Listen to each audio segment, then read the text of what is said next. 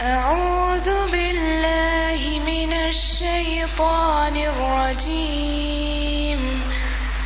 بسم الله الرحمن الرحيم. الحمد لله رب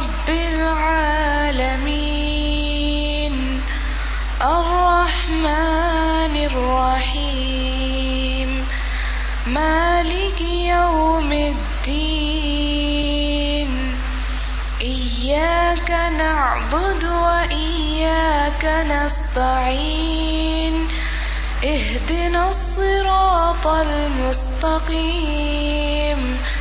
صراط الذين أنعمت عليهم غير المغضوب عليهم ولا الضالين.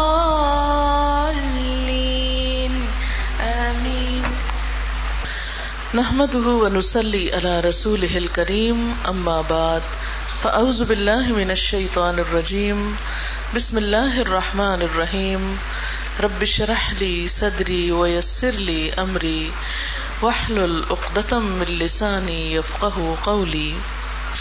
إن الحمد لله نحمده ونستعينه ونستغفره ونعوذ بالله من شرور أنفسنا ومن سيئات أعمالنا من يهده الله فلا مضل له ومن يضلله فلا هادي له وأشهد أن لا إله إلا الله وأشهد أن محمدا عبده ورسوله يا أيها الذين آمنوا اتقوا الله اتقوا الله حق تقاته ولا تموتن إلا وأنتم مسلمون يا أيها الناس اتقوا ربكم الذي خلقكم خلقكم من نفس واحدة وخلق منها زوجها وبث منهما رجالا كثيرا ونساء واتقوا الله الذي تساءلون به والأرحام إن الله كان عليكم رقيبا يا أيها الذين آمنوا اتقوا الله وقولوا قولا سديدا يصلح لكم أعمالكم ويغفر لكم ذنوبكم ومن يطع الله ورسوله فقد فاز فوزا عظيما بے شک سب شکر اللہ کے لیے ہے۔ ہم اسی سے مدد چاہتے ہیں، اسی سے اپنے گناہوں کی معافی چاہتے ہیں۔ ہم اپنے نفس کی شرارتوں اور برائیوں کے مقابلے میں اپنے آپ کو اللہ کی پناہ میں دیتے ہیں۔ حقیقت یہ ہے کہ جس کو وہ سیدھا راستہ دکھائے، اسے کوئی بھٹکا نہیں سکتا۔ اور جس کو وہ بھٹکا دے، اس کو کوئی سیدھے رستے پر لا نہیں سکتا۔ اور میں گواہی دیتا ہوں کہ اللہ کے سوا کوئی معبود نہیں۔ اور یہ کہ محمد صلی اللہ علیہ وسلم اللہ کے بندے اور اس کے رسول ہیں۔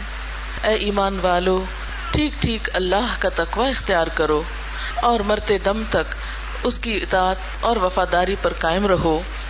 اے لوگو، اپنے رب کے غضب سے ڈرو، جس نے تمہیں ایک جان سے پیدا کیا اور اس سے اس کا جوڑا بنایا اور ان دونوں سے بہت سے مرد اور عورتیں پھیلا دی اس پالنے والے اللہ کی ناراضگی سے بچتے رہو، جس کا واسطہ دے کر تم ایک دوسرے سے اپنے حقوق مانگتے ہو اور رشتے داروں کے حقوق کا پاس اور لحاظ رکھو۔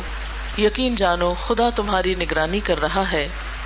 اے ایمان والو، اللہ سے ڈرتے رہو اور جچی تلی مضبوط بات زبان سے نکالو تو اللہ تمہارے اعمال کی اصلاح فرما دے گا اور گناہوں پر معافی کا پردہ ڈال دے گا۔ اور جو لوگ اللہ اور اس کے رسول صلی اللہ علیہ وسلم کی فرما برداری کریں گے، وہ عظیم کامیابی سے سرفراز ہوں گے۔ معزز خواتین، اس وقت میں نے آپ کے سامنے خطبہ نکاح کی عبارت پڑھی ہے۔ اس خطبے میں شادی سے متعلق، ازدواجی زندگی سے متعلق کچھ ہدایات ہمیں ملتی ہیں۔ بات یہ ہے کہ ہمارا دین ہمارے لیے اللہ تعالی کی ایک بہت بڑی نعمت ہے۔ زندگی گزارنے کا ایک طریقہ ہے۔ ہمیں پیدا بھی اللہ تعالی نے کیا ہے اور ہماری رہنمائی کرنے والا بھی وہی ہے۔ اور اس سے بہتر رہنمائی اور کون کر سکتا ہے جس نے ہمیں بنایا ہو، جو صرف ہماری ظاہری حالت ہی نہیں، ہمارے دل کی حالت سے بھی واقف ہو۔ ہماری زندگی کے ہر موڑ پر، ہر سٹیج پر ہماری ضروریات سے واقف ہو۔ ایک بچے کی حیثیت سے ہماری ضروریات کیا ہیں؟ ایک جوان کی حیثیت سے کیا ہے اور بڑھاپے میں کیا ہے اور پھر عورت اور مرد ہونے کے اعتبار سے دونوں کی مخصوص صلاحیتیں اور مخصوص ضروریات کیا ہیں۔ ان سب چیزوں کو اللہ تعالی سے بڑھ کر کوئی بھی سمجھنے والا نہیں۔ اس لیے ہمارے بارے میں جو رہنمائی اس نے ہمیں دی ہے، اس سے بہتر رہنمائی بھی کوئی نہیں ہو سکتی۔ انسان کو جب اللہ تعالیٰ نے پیدا کیا تو اسے جوڑے کی شکل میں بنایا۔ اور جیسا کہ اس خطبے کی دوسری آیت میں آتا ہے کہ ایک جان سے پیدا کیا، اسی سے اس کا جوڑا بنایا اور ان دونوں سے بہت سے مرد اور عورتیں دنیا میں پھیلا دیے انسان کو اللہ تعالیٰ چاہتا تو صرف مرد ہی کی شکل میں بنا دیتا، چاہتا تو صرف عورتیں ہی عورتیں دنیا میں بھیج دیتا۔ لیکن یہ اس رب کا کمال ہے کہ وہ روز اول سے انسانوں کے درمیان ایک بہترین تناسب خود رکھے ہوئے ہے۔ اور دونوں بظاہر تو انسان ہیں، لیکن انسان ہوتے ہوئے دونوں ایک دوسرے کے لیے بہترین سکون کا ذریعہ بھی ہیں۔ لیکن اس خوبصورت تعلق کو اس نے نکاح کی حدود میں رکھا۔ دنیا میں عورت اور مرد کے تعلق کے بارے میں دو ایکسٹریمز پائی جاتی ہیں۔ ایک ایکسٹریم یہ ہے کہ جو جس سے چاہے تعلق قائم کرے۔ کیونکہ انسان آزاد ہے اور اس آزادی کا مطلب کیا لیا گیا؟ خواہشات کی آزادی یعنی خواہشات نفس کو پورا کرنے کی آزادی۔ اور اس فلسفے کے تحت مرد اور عورت کے تعلق کو ان کے خیال میں کسی بھی بندھن اور کسی بھی قید سے آزاد ہونا چاہیے۔ اگر کسی مرد کا دل کسی بھی عورت پر آئے تو بھلے وہ اس کی بہن ہو یا بیٹی ہو یا اس کی کوچ بھی لگتی ہو، اسے حق ہونا چاہیے کہ وہ اس سے تعلق قائم کر لے۔ اور یہی چیز ہم دیکھتے ہیں ویسٹ میں کہ آج وہاں رشتوں کی پہچان مٹتی چلی جا رہی ہے اور اس قسم کے بہت سے واقعات سامنے آتے ہیں۔ مثلاً بعض ملکوں میں انسسٹ جو ہے یعنی باپ کا اپنی بیٹی سے ایسا تعلق جو ہے، اس پر قانونی طور پر کوئی پکڑ نہیں، کوئی پوچھ نہیں۔ مثلاً اسکینڈینیوین کنٹریز جو ہیں، اس میں یہ چیز کوئی آپ کو برا نہیں کہے گا، بلکہ آپ کا حق ہے، آپ جیسے چاہے انجوائے کریں۔ اس کے برعکس کرسچینٹی میں ایک دوسرا نظریہ پایا گیا اور وہ کیا ہے کہ مرد اور عورت کا تعلق کسی اعتبار سے بھی ٹھیک نہیں۔ یعنی دونوں کو ایک دوسرے سے دور کر دو اور جو شادی نہ کرے وہ زیادہ عبادت گار اور پرہیزگار قرار پائے۔ لیکن اسلام نے ان دونوں انتہاؤں کے درمیان اعتدال کی راہ رکھی۔ نہ تو مادر بدر آزادی دی اور نہ ہی شادی نہ کرنے کو کوئی عبادت یا نیکی کا کام بتایا گیا۔ بلکہ شادی کرنے کو نبی صلی اللہ علیہ وسلم نے اپنی سنت قرار دیا۔ ایک حدیث میں آتا ہے، آپ صلی اللہ علیہ وسلم نے فرمایا، واللہ انی لاخشاکم للہ واتقاکم لہو لیکنی اصوم و افطر و اسلی و و النساء، فمن رغب عن سنتی فلیس منی اللہ کی قسم، میں تم سب میں سب سے بڑھ کر اللہ سے ڈرتا ہوں۔ یعنی میرے دل میں عام انسانوں، تمام انسانوں سے بڑھ کر اللہ کا خوف ہے۔ لیکن یہ خوف شادی سے، کھانے پینے سے نہیں روکتا۔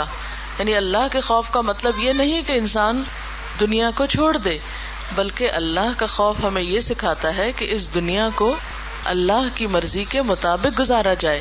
اس کی نعمتوں کا استعمال اسی کے پسندیدہ طریقے کے مطابق ہو، اس کی مرضی کے مطابق ہو۔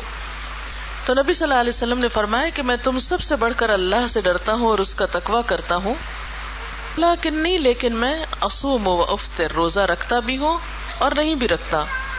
وہ اسلی و ارقد، اور میں نماز پڑھتا ہوں اور رات کو جاگتا بھی ہوں اور سوتا بھی ہوں۔ یعنی نماز کے لیے جاگتا بھی ہوں اور میں سوتا بھی ہوں۔ وہ اتزوج النساء، اور میں عورتوں سے نکاح بھی کرتا ہوں۔ فمن رقب ان سنتی تو جس نے میری سنت سے منہ موڑا فلئی سمنی اس کا مجھ سے کوئی تعلق نہیں۔ پھر آپ دیکھیے کہ نکاح کے اس رشتے کو یعنی شوہر اور بیوی کے اس تعلق کو ایک بہترین طریقے سے واضح کیا گیا۔ مغرب میں عام طور پر مرد اور عورت کو ایک دوسرے کے مقابل لا کھڑا کیا گیا ہے۔ دونوں کا مقابلہ شروع کرا دیا گیا ہے۔ حالانکہ مرد ایک ڈفرینٹ کلاس ہے، عورتیں ایک ٹوٹلی ڈفرینٹ کلاس ہے۔ اور دو ڈفرینٹ کلاسز کا تو کوئی وہاں مقابلہ ہی نہیں ہوا کرتا۔ مثلاً، آپ دیکھیے کہ کلاس کو آپ یوں سمجھیے کہ جیسے ایک آم کا درخت ہے اور ایک کینو کا درخت ہے۔ اب آپ ان دونوں میں کمپیرزن نہیں کر سکتے۔ ایک سردیوں میں پھل دیتا ہے، گرمیوں میں دیتا ہے۔ ایک کی شکل رنگ تھوڑا بہت ملتا جلتا بھی ہے تو سائز اور سٹائل بالکل مختلف ہے۔ تاثیر الٹ ہے۔ تو اس کا کوئی پوائنٹ ہی نہیں بنتا کہ آپ دو مختلف چیزوں کو باہم مقابلہ شروع کر دیں۔ اگرچہ دونوں کا نام پھل ہے، تو بالکل انسان انسان ہونے کے ناطے، مرد اور عورت ہونے کے ناطے دونوں ہی انسان ہیں۔ لیکن اس کے باوجود عورتیں ایک ڈفرنٹ کیٹیگری ہے اور مرد ایک ڈفرنٹ لیکن افسوس کے مغرب نے کچھ عرصے سے دونوں کے درمیان مقابلہ شروع کر رکھا ہے۔ اور اس مقابلے میں عورت بےچاری کو یہ کہا گیا ہے کہ وہ مرد بن کے بلکہ مرد سے بھی آگے نکل کے دکھائے تو جب اس کی کوئی عزت ہوگی۔ اس کے لیے اس کو مردوں جیسے کپڑے پہنائے گئے، مردوں جیسے کام کرائے گئے اور مردوں کی دوڑ میں شریک کر دیا گیا۔ جس کا نتیجہ کیا ہوا؟ خاندانی نظام، گھریلو نظام تباہ ہو کے رہ گیا۔ عورت کو گھر رہنے میں، بچے پالنے میں، گھر کے دنیا کو سجانے، بنانے میں کوئی چین ہی نہیں رہا۔ نہ ہی اس کو اس میں کوئی اپنی عزت نظر آئی۔ تو یہ بھی دراصل شیطان کا ایک وسوسہ تھا، کیونکہ مغرب میں جب انڈسٹریل ریولیوشن آیا، صنعتی انقلاب آیا، تو ان کو اپنی فیکٹریاں چلانے کے لیے سستے لیبر کی ضرورت تھی۔ مردوں کی ویجز زیادہ ہوتی تھی، جبکہ اس کے مقابلے میں عورتیں بہت کم تنخواہ پر بھی کام کر دیتی تھی۔ تو اپنی مادی ضروریات پوری کرنے کے لیے انہوں نے عورت کو آزادی کا لالچ دے کے کہ تم کیا گھر میں بیٹھی رہتی ہو اور بچے ہی پالتی رہتی ہو اور تمہاری صلاحیتوں کو زنگ لگتا ہے؟ حالانکہ ماں ہونے کے حیثیت میں ایک عورت ایک معلم بھی ہوتی ہے۔ تو جو آئندہ نسل کی معلم ہے، اس کی صلاحیتوں کو زنگ کہاں سے لگ سکتا ہے؟ اسے کوئی زنگ نہیں لگتا، لیکن اس کو الٹی سیدھی باتیں کر کے، مردوں کے مقابل لا کے، گھروں سے باہر نکالا گیا اور عورتوں کو مکمل طور پر مرد بننے کی تعلیم دی گئی۔ اور ویسٹ میں تو آپ دیکھیں گے کہ دونوں کا لباس اور دونوں کا اسٹائل پیچھے سے پتہ ہی نہیں چلے گا کہ کون جا رہا ہے، وہ کیا کر رہے ہیں۔ اس کے برعکس اسلام نے دونوں کو انسانیت کے درجے میں بہترین مقام دیا، عزت دی، احترام سب کچھ۔ لیکن اس کے برعکس کیا کہا کہ دونوں کا دائرہ کار الگ الگ ہے۔ ایک کی بنیادی ذمہ داری گھر کے اندر کی دنیا ہے اور دوسرے کی بنیادی ذمہ داری باہر کی دنیا ہے۔ ہاں یہ الگ بات ہے کہ اپنے وقت سے فارغ ہو کر دونوں ایک دوسرے کی کسی حد تک مدد کر سکتے ہیں، مشورہ دے سکتے ہیں۔ مثلاً، خاوند اگر گھر کے اندر آیا ہے تو بچے اگر رو رہے ہیں، یا بیوی کو کسی کام میں مدد کی ضرورت ہے، تو اس میں کوئی عیب کی بات نہیں ہے۔ نبی صلی اللہ علیہ وسلم ازواج متحرات کے کچھ کاموں میں مدد کر دیا کرتے تھے۔ اسی طرح بعض اوقات عورت کو مجبوراً یا اپنی فراغت اور ذہانت یا کسی بھی طور پر اگر کوئی کام ایسا مل جاتا ہے جو باہر سے تعلق رکھتا ہے، مثلاً کئی ایسی ضروریات ہوتی ہیں، تو اس میں منع نہیں کیا گیا، لیکن دونوں کے لیے اپنی اپنی دنیا رکھی گئی اور نہ کسی مرد کی مردانیت کو نقصان پہنچانے کی اجازت دی گئی اور نہ عورت کی نسوانیت کو۔ اسی لیے ہم دیکھتے ہیں کہ آپ صلی اللہ علیہ وسلم نے لانت فرمائی ان مردوں پر جو عورتوں جیسے لباس پہنے اور عورت بننے کی کوشش کرے اور ان عورتوں پر جو مردوں جیسے لباس پہنے یا مرد نظر آئے یا مردوں کی مشابہت اختیار کرے۔ ایسا کیوں ہے؟ کیونکہ ہر ایک کے اپنی اصل شکل میں ہی حسن ہے۔ اسی میں اس کی خوبصورتی ہے۔ جیسے وہ محاورہ مشہور ہے نا، کوا چلا ہنس کی چال، اپنی بھی بھول گیا۔ تو عورت کو جب مرد بنانے کی کوشش کی گئی تو وہ بےچاری دو پارٹوں میں پس گئی۔ نہ وہ گھر کی رہی، نہ باہر کی۔ یہی نتیجہ ہے کہ ہمارا بھی مغرب کی نقالی میں خاندانی نظام تباہ ہوتا چلا جا رہا ہے۔ اور گھروں کا چین لٹتا چلا جا رہا ہے، کیونکہ ہمارے ہاں بھی بچیوں کے ذہن میں یہ بات بہت آ گئی ہے کہ یہ میری عزت کے خلاف ہے کہ میں کوئی جاب نہ کروں، یا میری عزت اور مرتبے اور مقام کے خلاف ہے کہ میرے اپنے پاس کوئی کمانے کا ذریعہ نہ ہو اور عورت کو بھی کمانے کے لیے ایسی ہی شے دی گئی ہے کہ جیسے اس کے بغیر تو اس کو کوئی کچھ دے گا ہی نہیں اور اس سوچ کے تحت اس کو تیار کیا جا رہا ہے کہ گویا اس کی اصل ذمہ داری کمانا ہو گیا۔ ٹھیک ہے، اگر کسی کے پاس کوئی ہنر ہے، کوئی کام کر سکتا ہے، اس کے پاس وقت ہے یا ٹیلنٹ ہے اس کا استعمال اپنے شوق کے یا اپنی ضرورت کے تحت کرنا ایک اور بات ہے اور بنیادی ذمہ داری اس کی بنا دینا اور اس پہ یہ بوجھ لاد دینا بالکل ایک دوسری بات ہے۔ اسلام میں مرد اور عورت کا جو باہم رشتہ رکھا گیا وہ کیا ہے؟ ہن لباس الکم وہ ان تم لباس اللہ وہ تمہارا لباس ہے، تم ان کا لباس ہو۔ دونوں کا رول ایک دوسرے کے لیے کمپلیمنٹری ہے۔ ایک دوسرے کی کمی کوتا ایپ اور تکلیف کو چھپانے دور کرنے کے لیے ہے۔ مثلاً، شوہر اگر بیوی کا لباس ہے، تو اس کی عزت و آبرو کا محافظ ہے۔ اس کے لیے بہت سی سختیوں کو برداشت کرنے والا ہے۔ بہت سی تکلیفوں کو اپنی بیوی سے دور کرنے والا ہے، اس کا ہاتھ بانٹنے والا ہے۔ اسی طرح، اگر بیوی جو ہے، وہ شوہر کا لباس ہے، تو وہ اس کے ایبوں پہ پردہ ڈالنے والی ہے اور اس کے لیے سکون کا باعث ہے۔ اب دیکھیے کہ لباس جو ہوتا ہے، وہ انسان کے لیے خوشی کا باعث ہوتا ہے، عزت کا اور وقار کا سبب ہوتا ہے، زیب و زینت کا سبب ہوتا ہے، کمفرٹ دیتا ہے۔ تو عورت اور مرد دونوں ایک دوسرے کی حفاظت کا ذریعہ ہے شادی کا حکم نبی صلی اللہ علیہ وسلم نے جب دیا تو ساتھ ہی اس کی حکمت یہ بتائی کہ یہ انسان کی عزت و آبرو کی محافظ بھی ہے۔ انسان کی نگاہ کو محفوظ رکھتی ہے، بھٹکنے سے بچاتی ہے۔ اور اسی طرح عزت و عصمت انسان کی محفوظ رہتی ہے۔ اور خاص طور پر ایسے حالات میں جبکہ انسان کو اپنی عزت عصمت جانے کا اندیشہ ہو، برائی میں، زنا میں مبتلا ہونے کا اندیشہ ہو، تو اس وقت نکاح کرنا فرض میں داخل ہے۔ یعنی فرائض میں سے جیسے ایک نماز پڑھی جاتی ہے فرض کے درجے میں، تو اسی طرح شادی کرنا بھی فرض ہو جاتا ہے۔ اور اگر کوئی شخص نہ موقع پائے، تو اس کے لیے کیا حکم ہے؟ کہ پھر وہ روزے رکھ کر اپنے آپ کو نارمل رکھے۔ لیکن کسی بھی حال میں بے حیائی کی طرف، فحاشی کی طرف، زنا کی طرف جانے کی کوئی بھی گنجائش نہیں ہے۔ پھر اسی طرح ہم دیکھتے ہیں کہ شوہر اور بیوی جب ایک دوسرے کے لیے باعث سکون ہے تو جسمانی طور پر، روحانی طور پر اور خاندان کے ایک بونڈ میں جب دونوں مل کر بچوں کی تعلیم و تربیت کا ہی نہیں بچے ایک ایسا رشتہ ہوتے ہیں جو دونوں کے لیے برابر کا ہوتے ہیں۔ اور یہ دونوں کے درمیان ایک بہترین بونڈ بن جاتے ہیں، ایک بہترین رابطے کا ذریعہ بن جاتے ہیں اور دونوں کو باہم جوڑے رکھتے ہیں۔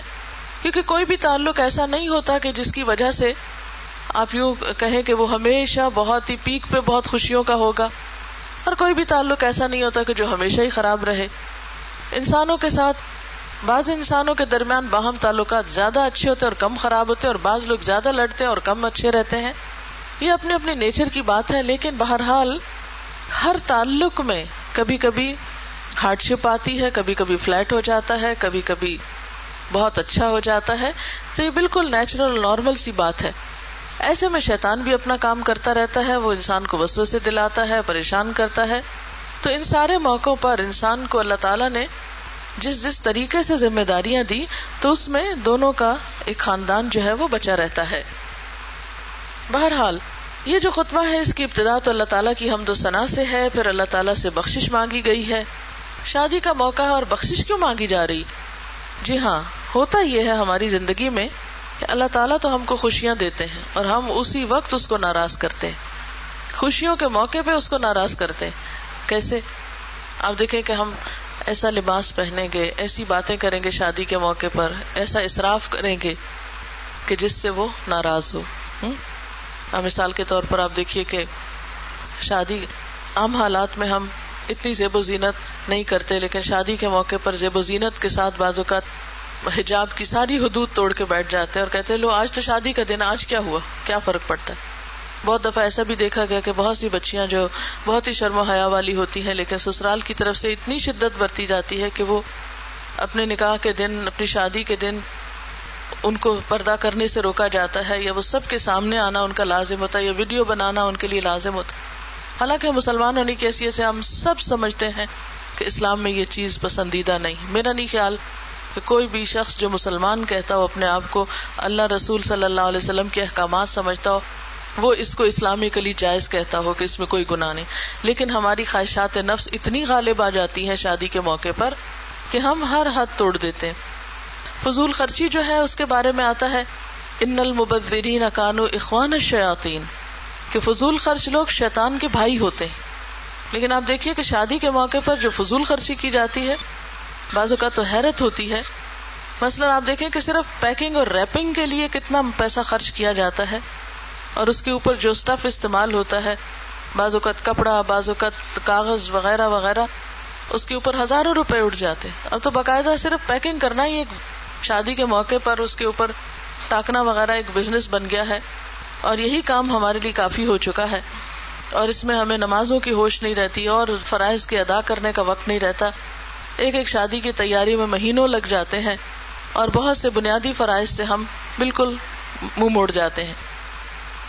تو یہ تمام چیزیں جو ہیں، یہ اللہ تعالیٰ کو ناراض کرنے والی ہیں اور یہ ہم کب کر رہے ہوتے ہیں؟ جب اللہ تعالیٰ ہمیں خوشی کا موقع دیتا ہے۔ تو اس موقع پر کیا سکھائے گا نستغفرہ ہمیں معافی مانگنی چاہیے، استغفار کرنا چاہیے۔ اللہ ہم تجھ سے بخشش مانگتے ہیں۔ پھر اپنے نفس کے شر سے بچنے کے لیے کہا گیا، حقیقت یہ ہے کہ انسان کے نفس کا شر ہی اس کے تعلقات کو خراب کرتا ہے۔ نفس کا شر کیا ہے؟ جیسے شیطان نے کہا تھا، انا خیر من ہوں میں دوسرے سے زیادہ اچھا ہوں۔ شادی کے موقع پر تو کیا شادی کے بعد بھی عموماً شوہر اور بیوی کے تعلقات میں خرابی اس لیے آ جاتی ہے کہ دونوں اپنے آپ کو بڑی چیز سمجھتے ہیں اور کوئی ایک بھی جھکنے کو تیار نہیں ہوتا۔ کوئی معافی مانگنے کو تیار نہیں، کوئی اپنی غلطی کے اعتراف کو تیار نہیں، کوئی دوسرے کو رعایت دینے پہ تیار نہیں۔ ایسے میں جو کھچاؤ ہے اور ایک دوسرے کے ساتھ ٹگ آف وار اس میں عموماً گھر جو ہے وہ ٹوٹ جاتے ہیں یا بہت بدمزگیاں اور بہت پریشانیاں اور چھوٹی چھوٹی بات پہ ناراضگیاں کہ مجھے یوں کیوں کہہ دیا گیا، مجھے یہ کیوں نہیں کھانے دیا گیا، مجھے وہاں کیوں نہیں جانے دیا گیا۔ چھوٹی چھوٹی چیزوں سے ناراض ہو کر ہم عام طور پر گھروں کے بڑے سکون اور حفاظت اور تحفظ کو ختم کر لیتے ہیں۔ تو اس لیے اللہ میں اپنے نفس کے شر سے پناہ چاہتی ہوں۔ پھر برے اعمال کے شر سے۔ اب دیکھیے کہ یہ نہیں ہو سکتا آپ گندم کا بیج ڈالیں اور اس میں سے چنے نکلے جو ڈالیں گے وہی نکلے گا نا۔ جب ہم غلط کام کریں گے تو اس پر ثواب کیسے مل سکتا ہے؟ اس پر جنت کیسے مل سکتی؟ جب ہم کسی کا دل توڑیں گے، جب ہم کسی کو تانا دیں گے، جب ہم کسی کو برا بھلا کہیں گے، تو یہ کیسے ہو سکتا ہے کہ دوسرا ہمارے ساتھ اچھا کرے؟ لیکن انسان ہے نا، بھول جاتے ہیں، بعض اوقات نہیں چاہتے اپنے سے عہد کرتے نہیں، اب میں نہیں غصہ کروں گی، اب میں یہ بات نہیں کروں گی، اب میں یوں نہیں بولوں گی، اب میں یہ غلطی دوبارہ نہیں کروں گی۔ لیکن ہوتا کیا پھر بھول جاتے ہیں۔ شیطان پھر ہم کو بلوا دیتا، وہی لا کھڑا کرتا ہے۔ تو ایسے میں علاج کیا ہے کہ انسان اپنے قصور کی پہچان کرے، اس کی معافی مانگ لے کیونکہ معافی مانگنے سے انسان کی عزت بڑھتی ہے۔ جیسے کہ ایک حدیث میں آتا ہے، من تواد اللہ رفا اللہ جس نے اللہ کے لیے توازو اختیار کی، اللہ اس کو بلندی عطا کرتا ہے۔ کہ انسان جھگڑا ختم کرنے کے لیے، جیسے کہتا نا کہ کوئی شخص اگر جھگڑا ختم کرنے کے لیے اپنا حق چھوڑ دے، تو اللہ تعالیٰ جنت کے وسط میں اس کے لیے گھر بنائیں گے۔ ہاں؟ یعنی ایک شخص حق ہے اس کا، لیکن وہ صرف اس لیے چھوڑ رہا ہے کہ جھگڑا ختم ہو جائے یہاں پر۔ تو دنیا میں اس نے واقعی اپنا نقصان کیا، لیکن نقصان نہیں کیا۔ اس نے ایک بہترین سودا کیا اپنے رب کے ساتھ، اور وہاں جا کر اس کو اس کا بدلہ مل جائے گا۔ پھر اس کے بعد ہم دیکھتے ہیں کہ تین آیتیں اور چار دفعہ تقوا کا حکم ہے۔ حیرت ہوتی ہے نا کہ ہم سمجھتے ہیں کہ شادی کی خوشیوں کا انحصار اچھے کپڑوں پہ ہے، بہترین زیور پر ہے، بہت اچھے گھر پر ہے، لڑکے، لڑکی کی اچھی جاب پر ہے، لیکن نہیں۔ شادی کی خوشیوں کا انحصار تقوا پر ہے۔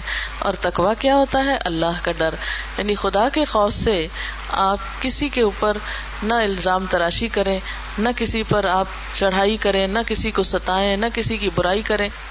کیونکہ جس دل میں خدا کا خوف ہوتا ہے، وہ دوسرے کے اوپر کوئی جھوٹا الزام لگا نہیں سکتا۔ اور بہت سے آپ دیکھیں کہ شادی کے بعد جو جھگڑے ہوتے ہیں اس میں عام طور پہ جھوٹے الزام بہت شامل ہو جاتے ہیں۔ مثلا لڑکی لڑکے کی نہیں بنی تو لڑکی عام طور پہ الزام لگا دیتی کہ لڑکے میں تو کوئی قابلیت ہی نہیں ہے اور یہ تو ایسے ہی میرے ساتھ دھوکا ہو گیا۔ بعض اوقات بعد میں حقیقت کھل بھی جاتی ہے۔ پھر اسی طرح لڑکی کے اوپر مثلا ساس بہو کے جھگڑے میں آپ نے دیکھا ہوگا کہ بعض اوقات ایک دوسرے پر جھوٹے الزام لگا دیے جاتے ہیں اپنی سائڈ کو مضبوط کرنے کے لیے، جس کے دل میں خدا کا خوف ہو، وہ نہیں جھوٹ بول سکتا۔ اس کو تو جھوٹ اپنے لیے ایک آگ کا انگارا نظر آتا ہے، وہ کبھی نہیں اس کو ہاتھ میں لے سکتا۔ اس لیے ہم سب کو اس بات کا خیال کرنا چاہیے کہ وہ کون سی چیزیں ہیں کہ جس کے ساتھ ہمارے دل کے اندر خدا کا خوف آ سکتا ہے۔ خدا کا خوف جو ہے، وہ دلوں کی نرمی کے نتیجے میں ہوتا ہے کہ جس انسان کا دل نرم ہوتا ہے، جب اس دل پر اللہ اللہ کی بات اثر کرتی ہے اللہ تعالیٰ کی بات وہ سنتا ہے تو وہ جذب کرتا ہے اور انسان کا دل نرم ہو کر اللہ کی طرف رجوع کرتا ہے، مائل ہوتا ہے۔ تقوا جو ہے، اصل میں دل کی کیفیت کا نام ہے۔ اور دل کو بھی ایک ماحول چاہیے ہوتا ہے اچھا بننے کے لیے۔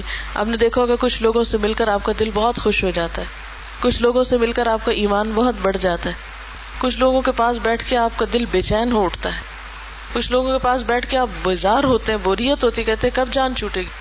تو یہ دل کی کیفیات کس سے بدلتی ہیں؟ کمپنی سے بدلتی ہے نا؟ اگر کمپنی اچھی ہوگی تو اس سے دل کی کیفیت بھی بدلے گی۔ تو تکوا کے لیے تکوا دل کی کیفیت کا نام ہے اور تکوا جو ہے، وہ آتا بھی کس طرح ہے؟ جب انسان کو اچھا ماحول اور اچھی کمپنی ملتی ہے۔ اللہ کی بات سنتا ہے، اچھے دوستوں میں بیٹھتا ہے، اچھے سنسیئر لوگوں میں بیٹھتا ہے تو انسان کی دل کی حالت بھی بدلتی ہے اور جب دل کی حالت بدلتی ہے، اخلاق اچھا ہوتا ہے اور انسان انسان کے لیے درد مند ہوتا ہے، جیسے کہتے ہیں نا، درد دل کے واسطے پیدا کیا انسان کو، ورنہ تات کے لیے کچھ کم نہ تھے، کر رو بیاں تو دوسری مخلوق بہت تھی اللہ کی فرما برداری اور عبادت کرنے والی، لیکن اللہ نے انسان کو انسان کے لیے، انسان کی ہمدردی کے لیے پیدا کیا ہے، ایک دوسرے کا خیال رکھنے کے لیے۔ اور شادی کا بھی بنیادی مقصد کیا بتایا گیا ہے؟ کہ من آیات ہی ان خلق لکم من انفسکم ازواجا لتسکنو الیہا اس کی نشانیوں میں سے ہے کہ اس نے تمہارے ہی نفسوں میں سے تمہارے لیے جوڑے پیدا کیے تاکہ تم ان کی طرف سکون حاصل کرو۔ ہاں؟ وجہ بینکم مودت و رحمہ اور تمہارے درمیان اس نے محبت اور رحمت کے جذبات پیدا کر دیے ہیں۔ تو اس کے لیے ہم دیکھتے ہیں کہ یہ سکون کب ملتا ہے جب انسانوں کے اندر خدا کا خوف ہوتا ہے تکوا ہوتا ہے ہاں؟ اور تکوا کے لیے اچھا ماحول چاہیے ہوتا ہے اور اچھے انسان کا انتخاب شادی کے موقع پر ضروری ہوتا ہے۔ جیسے حدیث پاک میں آتا ہے نا کہ عورت سے چار چیزوں کی بنیاد پہ شادی کی جاتی ہے۔ اس کے حسن و جمال کی وجہ سے، اس کے مال کی وجہ سے، اس کے خاندان کے رتبے کی وجہ سے۔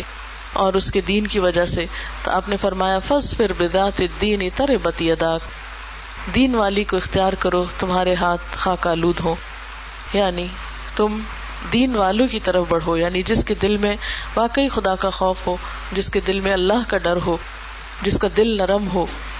کیونکہ یہاں، اور پھر یہاں تقوا سے مراد صرف ظاہری دینداری بھی نہیں ہوتی، کیونکہ بہت سے لوگ ظاہری طور پر بہت ادب آداب کا خیال رکھتے ہیں، لیکن دلوں کے بڑے سخت ہوتے ہیں۔ جس کا دل نرم ہو۔ اور پھر یہاں تقوا سے مراد صرف ظاہری دینداری بھی نہیں ہوتی، کیونکہ بہت سے لوگ ظاہری طور پر بہت ادب آداب کا خیال رکھتے ہیں، لیکن دلوں کے بڑے سخت ہوتے ہیں۔ تقوا میں دلوں کی نرمی اور ظاہری طور طریقے دونوں ہی شامل ہیں۔ جیسے قرآن پاک میں آتا ہے، وہ لباس ہو تکوا تکوا کا لباس تو اس سے مراد ظاہری لباس بھی ہے جس سے تکوا ٹپکے، اور اندرونی لباس بھی دل کا لباس یعنی دل میں حسد، غیبت بدگمانی اور اس طرح کی چیزیں نہ ہوں۔ بہرحال، ان آیات میں جب تکوا کا حکم ہے، تو پھر آخر میں یہ فرمایا کہ جو اللہ اور اس کے رسول صلی اللہ علیہ وسلم کی اطاعت کرے گا، وہ عظیم الشان کامیابی پائے گا۔ اب اطاعت میں کیا چیزیں شامل ہیں؟ یعنی کیا کرنا چاہیے شادی کے بعد؟ شوہر کو اپنے فرائض پورے کرنے چاہیے، بیوی کو اپنے فرائض پورے کرنے چاہیے۔ شوہر کے فرائض میں کیا ہے؟ اللہ تعالیٰ فرماتے ہیں وہ آشرو ہن بال معروف بیویوں کے ساتھ اچھے طریقے سے زندگی بسر کرو۔ آشرو معاشرہ اسی سے بنتا ہے یعنی ایک گھر سے، خاندان سے معاشرہ بنتا ہے۔ بہت سے گھر جب مل جاتے ہیں، تو ان کے ساتھ اچھا سلوک کرو۔ یعنی مردوں کو پہلے نمبر پر حکم دیا گیا کہ وہ بیوی کی دل جوئی اس کے ساتھ ایسا سلوک کرے کہ جو اس کے شایان شان ہو۔ نبی صلی اللہ علیہ وسلم نے فرمایا، لوگو سنو، عورتوں کے ساتھ اچھے سلوک سے پیش آؤ۔ کیونکہ وہ تمہارے پاس قیدیوں کی طرح ہیں۔ تمہیں ان کے ساتھ سختی کا کوئی برتاؤ کرنے کا حق نہیں۔ اللہ یہ کہ ان کی طرف سے کوئی کھلی ہوئی نافرمانی سامنے آئے۔ اور پھر آپ نے یہ بھی فرمایا ایک موقع پر کہ دیکھو، سنو، تمہارے کچھ حقوق تمہاری بیویوں پر ہیں۔ اور تمہاری بیویوں کے کچھ حقوق تم پر ہیں۔ ان پر تمہارا حق یہ ہے کہ وہ تمہارے بستروں کو ان لوگوں سے نہ روندوائیں جن کو تم نہ پسند کرتے ہو۔ اور تمہارے گھروں میں ایسے لوگوں کو نہ آنے دے جن کا آنا تمہیں پسند نہ ہو۔ اور سنو، ان کا تم پر یہ حق ہے کہ تم انہیں اچھا کھلاؤ اور اچھا پہناؤ۔ یعنی خاص طور پر بیوی کے کھانے اور پہننے یعنی جو اس کی بنیادی ضروریات ہیں، ان کو پورا کرنے کی طرف توجہ دلائی گئی۔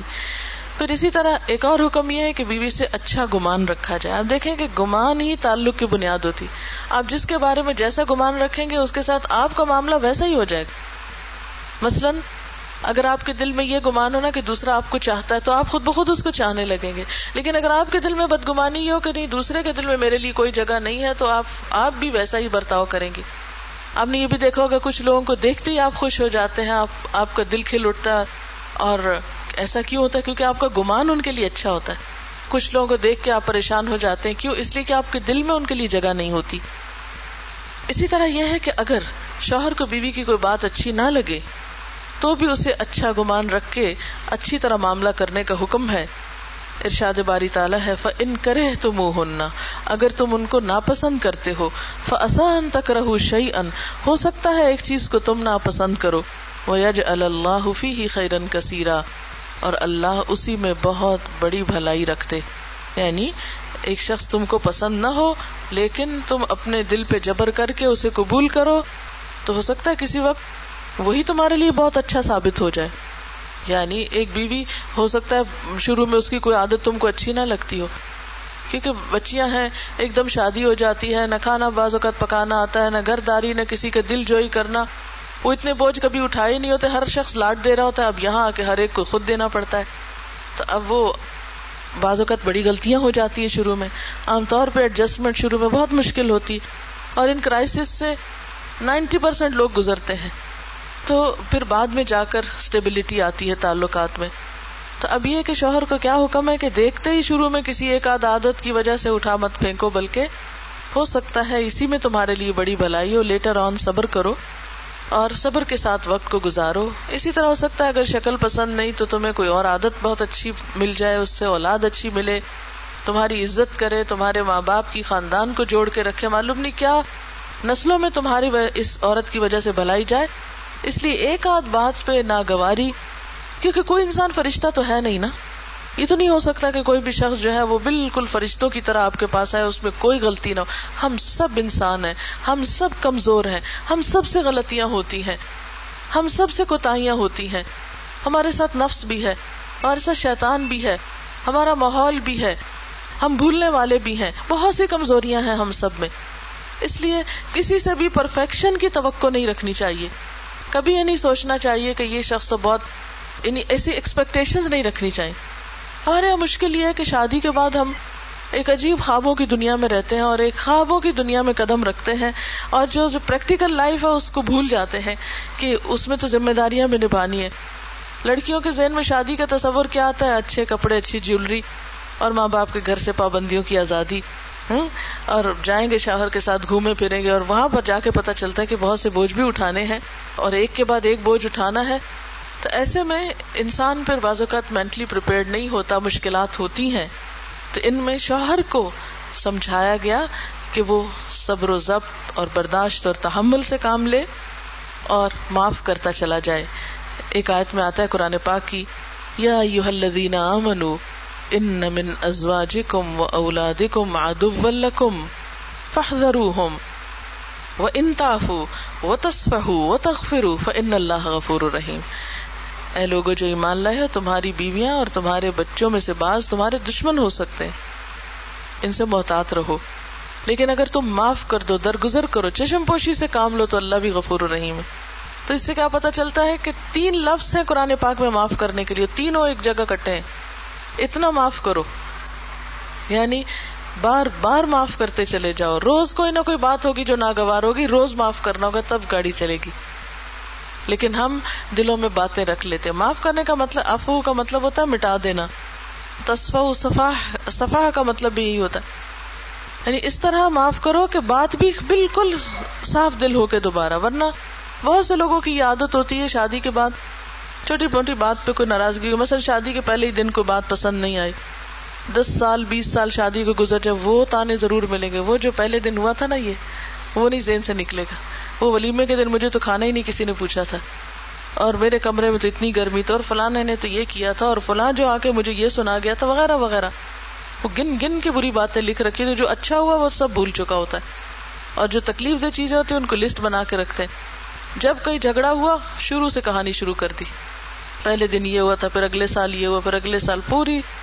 اور اس طرح ایک پورا مقدمہ تیار کر رکھتے ہیں ہم دوسرے شخص کے خلاف۔ ایسی باتوں سے کبھی بھی بھلائی اور اصلاح نہیں ہو سکتی۔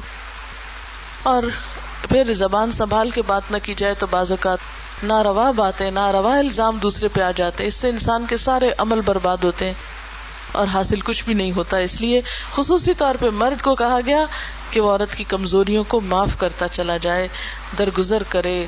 اگنور کرے۔ یعنی بہت سی چیزوں کا نوٹس نہ لو۔ کیونکہ ہر ہر بات کی تم وجہ تلاش کرنے لگو، حساب کتاب کرنے لگو تو بات نہیں بنے گی۔ پھر اسی طرح حکم ہے کہ خوش اخلاقی کا برتاؤ کرو۔ فرمایا، کامل ایمان والے مومن وہ ہیں جو اپنے اخلاق میں سب سے اچھے ہوں اور تم میں سب سے اچھے لوگ وہ ہیں جو اپنی بیویوں کے حق میں سب سے اچھے ہوں۔ ہمارے یہاں اخلاق کا معیار گھر والوں کو نہیں سمجھا جاتا۔ گھر والوں، وہ تو بےچارے اس لیے بھی اچھا نہیں کر سکتے کہ وہ زن مرید کا لقب مل جاتا ہے۔ ہاں؟ اسلام میں کیا کہا گیا کہ سب سے زیادہ اچھا سلوک کا مستحق تمہارے اپنی بیوی ہے۔ اور اگر وہ تمہیں باخلاق کہتی ہے تو تم باخلاق ہو۔ ہاں؟ یعنی گھر سے باہر تو لوگوں کے سامنے وقتی طور پہ اچھے اخلاق کا مظاہرہ کرنا تو آسان ہے، مگر حقیقی معنوں میں انسان کا اصل حال گھر میں کھلتا ہے کہ وہاں کیا کرتا ہے۔ تو جو وہاں اچھا ہو، وہی امتحان میں پاس ہوا۔ پھر ہم دیکھتے ہیں کہ حضرت عائشہ رضی اللہ تعالیٰ عنہ فرماتی ہیں کہ نبی صلی اللہ علیہ وسلم کی ہاں میں گڑیوں سے کھیلتی تھی۔ میری سہیلیاں بھی میرے ساتھ کھیلتی۔ جب نبی صلی اللہ علیہ وسلم تشریف لاتے تو سب ادھر ادھر چھپ جاتی۔ آپ ڈھونڈ ڈھونڈ کر ایک ایک کو میرے پاس بھیجتے تاکہ وہ میرے ساتھ کھیلیں۔ تو اس سے آپ اندازہ لگائیں کہ آپ کا اخلاق اپنی بیوی کے لیے کیسا تھا۔ ایک بار حج کے موقع پہ حضرت صفیہ کا اونٹ بیٹھ گیا اور باقی سب لوگ آگے نکل گئے وہ پیچھے رہ گئی تو اس پر وہ بہت روئی نبی صلی اللہ علیہ وسلم نے دیکھا تو ان کے پاس گئے۔ ان کی چادر سے خود ان کے آنسو پوچھے آپ آنسو پوچھتے جاتے تھے اور وہ روتی جاتی تھی تو اس سے کیا پتا چلتا ہے کہ آپ کا اپنا اخلاق اپنے گھر والوں کے ساتھ کیسا بہترین تھا۔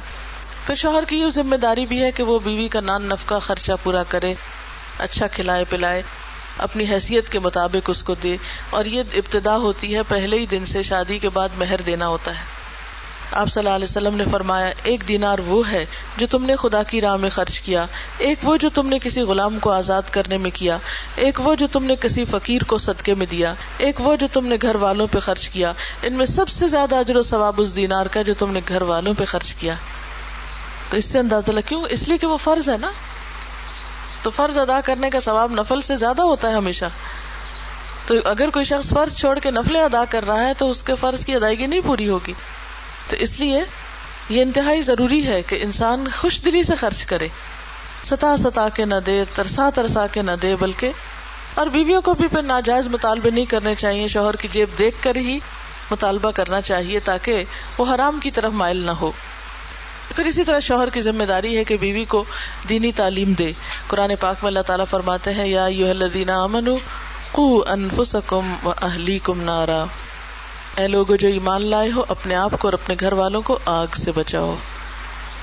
یعنی جس طرح ان کی دنیا بنا رہے ہو، دنیا میں کھلا پلا رہے ہو، ایسے ہی ان کی آخرت کی بھی فکر کرو۔ صرف دنیا کی نہیں، صرف ان کے آج کی نہیں، ان کے کل کی فکر بھی کرو۔ آپ صلی اللہ علیہ وسلم نے فرمایا، جب کوئی مرد رات میں اپنی بیوی کو جگاتا ہے اور دونوں مل کر دو رکت نماز پڑھتے ہیں، تو شوہر کا نام ذکر کرنے والوں میں اور بیوی کا نام ذکر کرنے والیوں میں لکھ لیا جاتا ہے۔ یعنی ذاکرین میں وہ شمار ہوتے ہیں جو ایک دوسرے کو رات کے وقت عبادت کے لیے اٹھاتے ہیں۔ یعنی نیکی کے کاموں میں ایک دوسرے کے مددگار ہیں۔ ہمارے یہاں تو مشکل ہے کہ ایک نماز پڑھتا دوسرا فرض نماز بھی نہیں پڑھتا۔ اور ہوتا کیا ہے بجائے اس کے کہ جو پڑھتا ہے وہ نہ پڑھنے والے کو پڑھائے، وہ خود بھی چھوڑ کے بیٹھ جاتا ہے اس کے ساتھ۔ تو ایسے معاملے میں دوسرے کی آخرت کی فکر کرتے ہوئے اس کو پیار محبت سے خیر کی طرف لانا چاہیے۔ پھر اسی طرح بیوی کی ذمہ داری کیا ہے کہ وہ اپنے شوہر کی خوشی سے اطاعت کرے۔ قرآن پاک میں اللہ تعالیٰ فرماتے ہیں نیک عورتیں فرما بردار ہوتی ہیں، شوہر کی اطاعت کرنے والی ہوتی ہیں۔ عورت کی ذمہ داری ہے کہ وہ اپنی عزت و آبرو، عصمت کی حفاظت کرے، کیونکہ شوہر کے دل میں اگر بیوی کی ایسی کسی پہلو کے بارے میں کوئی شک آ جائے، تو عموماً تعلقات بہت خراب ہو جاتے ہیں۔ لہذا شک کے مواقع سے بھی بچنا چاہیے۔ جس شخص سے بات کرنا شوہر کو پسند نہیں، چھوڑ دینی چاہیے۔ دنیا میں اور بہت سے انسان ہیں۔ کوئی ضروری ہے کہ گھر والوں کو پریشان کر کے انسان ایسی دوستی کو قائم رکھے؟ بعض اوقات شوہروں کا مطالبہ ہوتا ہے۔ کچھ بازو کا جیلسی بھی ہوتی ہے، بعض اوقات اپنی اہمیت کے کم ہونے کا بھی ہوتا ہے۔ اسی لیے عموماً دیکھا گیا کہ شوہر یا سسرال والوں کی طرف سے مطالبہ کیا ہوتا ہے؟ ماں باپ سے ملنا چھوڑ دو۔ کوئی بہن بھائی تمہارا یہاں نہیں آئے گا۔ ہاں؟ کوئی تمہاری سہیلی نہیں آئے گی یہاں۔ یہ دلوں کی تنگی کی علامت ہوتی ہے۔ چھوٹی چھوٹی باتوں پر کہ اچھا یہ پھر پہنچ گئے، اب ان کو کھانا کھلانا پڑے گا، ان کو کچھ دینا دلانا پڑے گا۔ تو بہت سے لوگ قطع رحمی کر بیٹھتے ہیں۔ ایسے میں عورت کو بہت محتاط ہونا چاہیے۔ اور بہتر یہی ہے کہ اپنے ماں باپ کے ساتھ تعلق تو رہے باقی۔ لیکن ایسا نہ رہے کہ جس کی وجہ سے شوہر کسی بدگمانی کا شکار ہو جائے، کہ شاید یہ گھر کا مال اٹھا کے دے رہی ہے یا اور اسی طرح۔ کیونکہ قدرتی بات ہوتی ہے کہ ماں باپ کی محبت ہوتی ہے، انسان جب کوئی اس کو خیر ملتی ہے، وہ چاہتا ہے فوراً میرے ماں باپ تک بھی یہ پہنچے۔ یعنی بچیوں کے دل اتنے ایسے نرم ہوتے ہیں اور ایسی محبت کرتے ہیں کہ وہ کئی کئی سال بھی گزر جاتے ہیں شوہر کے گھر، لیکن پچھلے گھر کو نہیں بھولتی۔ ایک بچپن کی ایک اٹیچمنٹ ہوتی ہے، دل ایسا ہی اللہ نے بنایا۔ تو اس چیز کو، یہ جو بعض شوہر بہت پوزیسو ہوتے ہیں، ان کو برداشت نہیں ہوتا کہ وہ اپنی بیوی کے منہ سے اپنے باپ کی تعریفیں سنیں۔ وہ باپ کے ساتھ سسر کے ساتھ خود کو کمپیئر کرنا شروع کر دیتے ہیں اور نہیں ان کو اچھا لگتا کہ اپنے کسی بھائی کی تعریف کرے یا ان کو بڑا جانے اور بعض اوقات ہماری خواتین بھی کچھ جاتی کر جاتی ہیں۔ پچھلے گھر میں جتنی بھی تکلیف ہے ان کو بلا کے صرف تعریفیں ہی کریں گی یا ان کی سائڈ لیں گی۔ تو ایسی چیزوں میں اسلام نے کیا سکھایا ہے کہ عورت اپنے شوہر کے معاملے میں کسی دوسرے کا کہنا نہ مانے۔ مثلاً وہ بلائیں آ جاؤ فلاں موقع ہے، اس پہ آ جاؤ اس پہ آ جاؤ لیکن جب تک شوہر اجازت نہ دے بیوی گھر سے نہ جائے۔ اور آپ صلی اللہ علیہ وسلم نے کیا فرمایا؟ خدا پر ایمان رکھنے والی عورت کے لیے جائز نہیں کہ شوہر کے گھر میں کسی ایسے کو آنے دے جس کا آنا شوہر کو پسند نہیں۔ اور گھر سے ایسی صورت میں نکلے کہ نکلنا شوہر کو پسند نہیں۔ عورت شوہر کے معاملے میں کسی اور کی بات نہ مانے۔ اسی طرح آپ نے فرمایا، جو عورت پانچ وقت کی نماز پڑھے، اپنی آبرو کی حفاظت کرے، اپنے شوہر کی فرما بردار رہے تو جنت کے جس دروازے سے چاہے داخل ہو جائے۔ اسی طرح یہ کہ اپنے عادات اتوار سے، اپنی خدمت سے شوہر کو خوش کرنے کی کوشش کرنی چاہیے۔ نبی صلی اللہ علیہ وسلم نے فرمایا، جس عورت نے اس حال میں انتقال کیا کہ اس کا شوہر اس سے راضی اور خوش تھا، تو وہ جنت میں داخل ہوگی۔ پھر اسی طرح شوہر سے محبت کا اظہار کرنا چاہیے، اس کی شکر گزاری کرنی چاہیے۔ اس لیے کہ ازواج متحرات جو تھی ان کے طرز عمل سے یہی ملتا ہے۔ حضرت صفیہ کو حضور صلی اللہ علیہ وسلم سے بے حد محبت تھی۔ آپ کو معلوم ہے نا حضرت صفیہ کون تھی؟ صفیہ بنت ہوئی ابن اختب خیبر کے سردار کی بیٹی تھی۔ مسلمان ہوئی اور ویسے تو غلام بن کے آئی تھی، لیکن آپ نے ان کو آزاد کر کے ان سے نکاح کیا۔ اور یہود کی تو حضور صلی اللہ علیہ وسلم سے عداوت اور دشمنی آپ سب کو معلوم ہے، لیکن ان کے دل میں اللہ نے آپ کی بڑی قدر ڈالی تھی۔ یہ اپنی کتاب کی بھی عالم تھی۔ تو حضور کا جب یعنی بیمار ہوئے تو کہنے لگی، کاش آپ کی بجائے میں بیمار ہوتی۔ تو دوسروں نے بڑی حیرت سے دیکھا، آپ نے فرمایا، نہیں، یہ سچ کہہ رہی ہیں۔ ہاں؟ یعنی دکھاوا نہیں کر رہی۔ تو بعض اوقات محبت کا اظہار لفظوں سے بھی کرنا چاہیے، رویے سے بھی کرنا چاہیے۔ کیونکہ ہر شخص کو ری ایشورنس کی ضرورت ہوتی ہے۔ ہم سمجھتے ہیں کہ بس ایک دفعہ کہہ دیا تو کافی ہے۔ نہیں، اچھے بول بار بار لوگ سننا چاہتے ہیں۔ اور سب سے زیادہ شوہر اور گھر والے اس کے مستحق ہوتے ہیں کہ ان کے ساتھ اچھے بول بولے جائیں۔ پھر اسی طرح شوہر کی ناشکری نہیں کرنی چاہیے۔ بعض خواتین جو ہے وہ کچھ بھی شوہر کر دے تو راضی نہیں ہوتی۔ حضرت اسما کہتی ہیں کہ ایک بار نبی صلی اللہ علیہ وسلم میرے پاس سے گزرے۔ میں اپنی پڑوسن سہیلیوں کے ساتھ تھی، آپ نے ہمیں سلام کیا اور ارشاد فرمایا، تم پر جن کا احسان ہے ان کی ناشکری سے بچو۔ تم میں سے ایک دنوں تک اپنے ماں باپ کے گھر بن بیاہی بیٹھی رہتی۔ ہے پھر اللہ تعالیٰ اس کو شوہر دیتا ہے، بچے دیتا ہے۔ پھر اگر کسی بات پر شوہر سے خفا اٹھتی ہے تو کہتی ہے، میں نے اس گھر میں کبھی کوئی خوشی نہیں دیکھی۔ تو یہ جو جملہ ہے کہ میں نے کبھی کوئی خوشی نہیں دیکھی، یہ ناشکری کا جملہ ہے۔ اس سے پرہیز کرنا چاہیے۔ آپ صلی اللہ علیہ وسلم نے فرمایا، اللہ تعالیٰ قیامت کے روز اس عورت کی طرف نظر اٹھا کے نہ دیکھے گا جو شوہر کی ناشکری ہوگی۔ حالانکہ عورت کبھی بھی شوہر سے بے نیاز نہیں ہو سکتی یعنی شوہر اگر گھر میں نہ ہو تو کیسی اداسی ہوتی؟ اور گھر میں ہو تو لڑ لڑ کے اپنی زندگی کو حرام نہیں کرنا چاہیے، چھوٹی چھوٹی چیزوں کو اگنور کر دینا چاہیے۔ اپنے آپ کو کسی تعمیری کام میں مصروف رکھنا چاہیے۔ کہ صحابیات کا بھی ایسا ہی پتہ چلتا ہے۔ پھر یہ کہ گھر بار کی حفاظت، صفائی، ستھرائی، کیونکہ بعض عورتوں کا خیال ہے کہ نہیں، عورت پہ کوئی ذمہ داری نہیں کہ گھر کو لک آفٹر کرے، یہ بھی شوہر ہی کرے۔ تو بات یہ نہیں ہے۔ آپ صلی اللہ علیہ وسلم نے فرمایا، قریش کی عورتیں کتنی اچھی عورتیں ہیں۔ بچوں پہ بہت مہربان ہیں اور شوہر کے گھر بار کی انتہائی حفاظت کرنے والی ہوتی تو اس سے کیا پتا چلتا ہے کہ گھر کے کام کاج اور بچوں کی لک آفٹر کرنا جو ہے، یہ عورت کی خوبیوں میں سے ہے، اس کے احسانات میں سے ہے۔ آپ صلی اللہ علیہ وسلم نے ایک اچھی عورت کی خوبی کیا بتائی؟ مومن کے لیے خوف خدا کے بعد سب سے زیادہ مفید اور باعث خیر نعمت نیک بیوی ہے۔ جب وہ کسی کام سے کہے، خوشی سے کر دے۔ جب اس پہ نگاہ ڈالے تو اس کو خوش کر دے۔ جب اس کے بھروسے پہ قسم کھا بیٹھے، تو اس کی قسم پوری کر دے۔ اور جب وہ کہیں چلا جائے، تو اس کے پیچھے اپنی عزت و آبرو کی حفاظت کرے۔ اور شوہر کے مال اور اسباب میں شوہر کی وفادار رہے یعنی اس کی نگرانی کرتی رہے۔ اسی طرح آخری بات یہ ہے کہ صفائی، ستھرائی، سلیقہ، زیب و زینت، اس کا اہتمام شوہر کے لیے کرنا چاہیے۔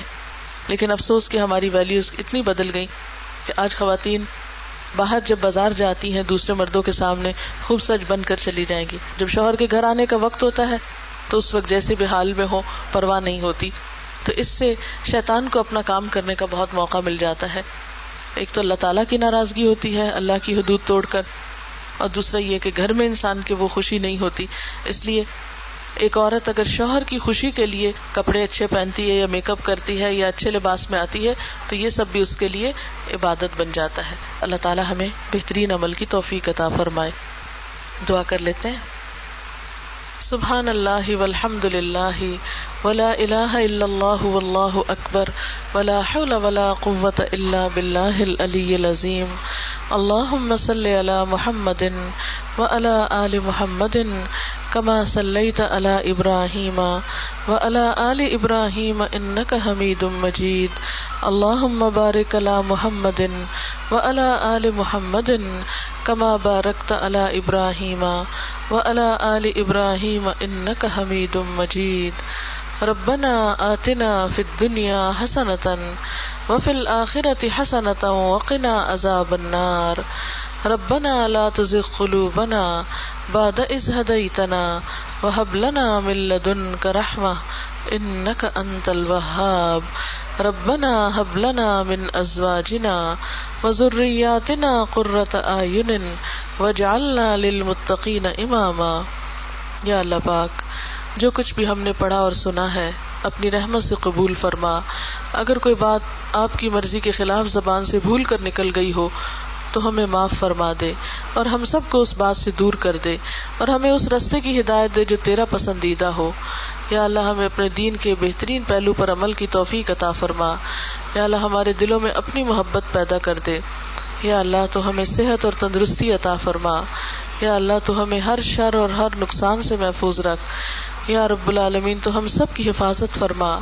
یا اللہ ہمارے گناہوں کو معاف کر دے۔ یا رب العالمین ہم تجھ سے ہر خیر اور ہر بلائی کی دعا کرتے۔ ہیں یا اللہ ہمیں ہر شر سے نجات عطا فرما۔ یا رب العالمین جو بے اولاد ہے انہیں اولاد عطا فرما۔ یا اللہ جو اپنے بچوں کے رشتوں کے لیے پریشان ہے، ان کی پریشانی دور فرما۔ یا اللہ اس گھر پر اپنی خیر و برکت نازل فرما۔ یا رب العالمین، انہیں اپنے بچوں کی بہترین خوشیاں عطا فرما۔ یا اللہ ان کو برکتیں دے۔ یا رب العالمین کے درمیان بہترین موافقت پیدا کر دے۔ یا اللہ تو ان کو دنیا اور آخرت کی بھلائیاں نصیب فرما۔ جتنی بہنیں یہاں آئی ہیں، ان سب کے دلی دعاؤں کو قبول فرما۔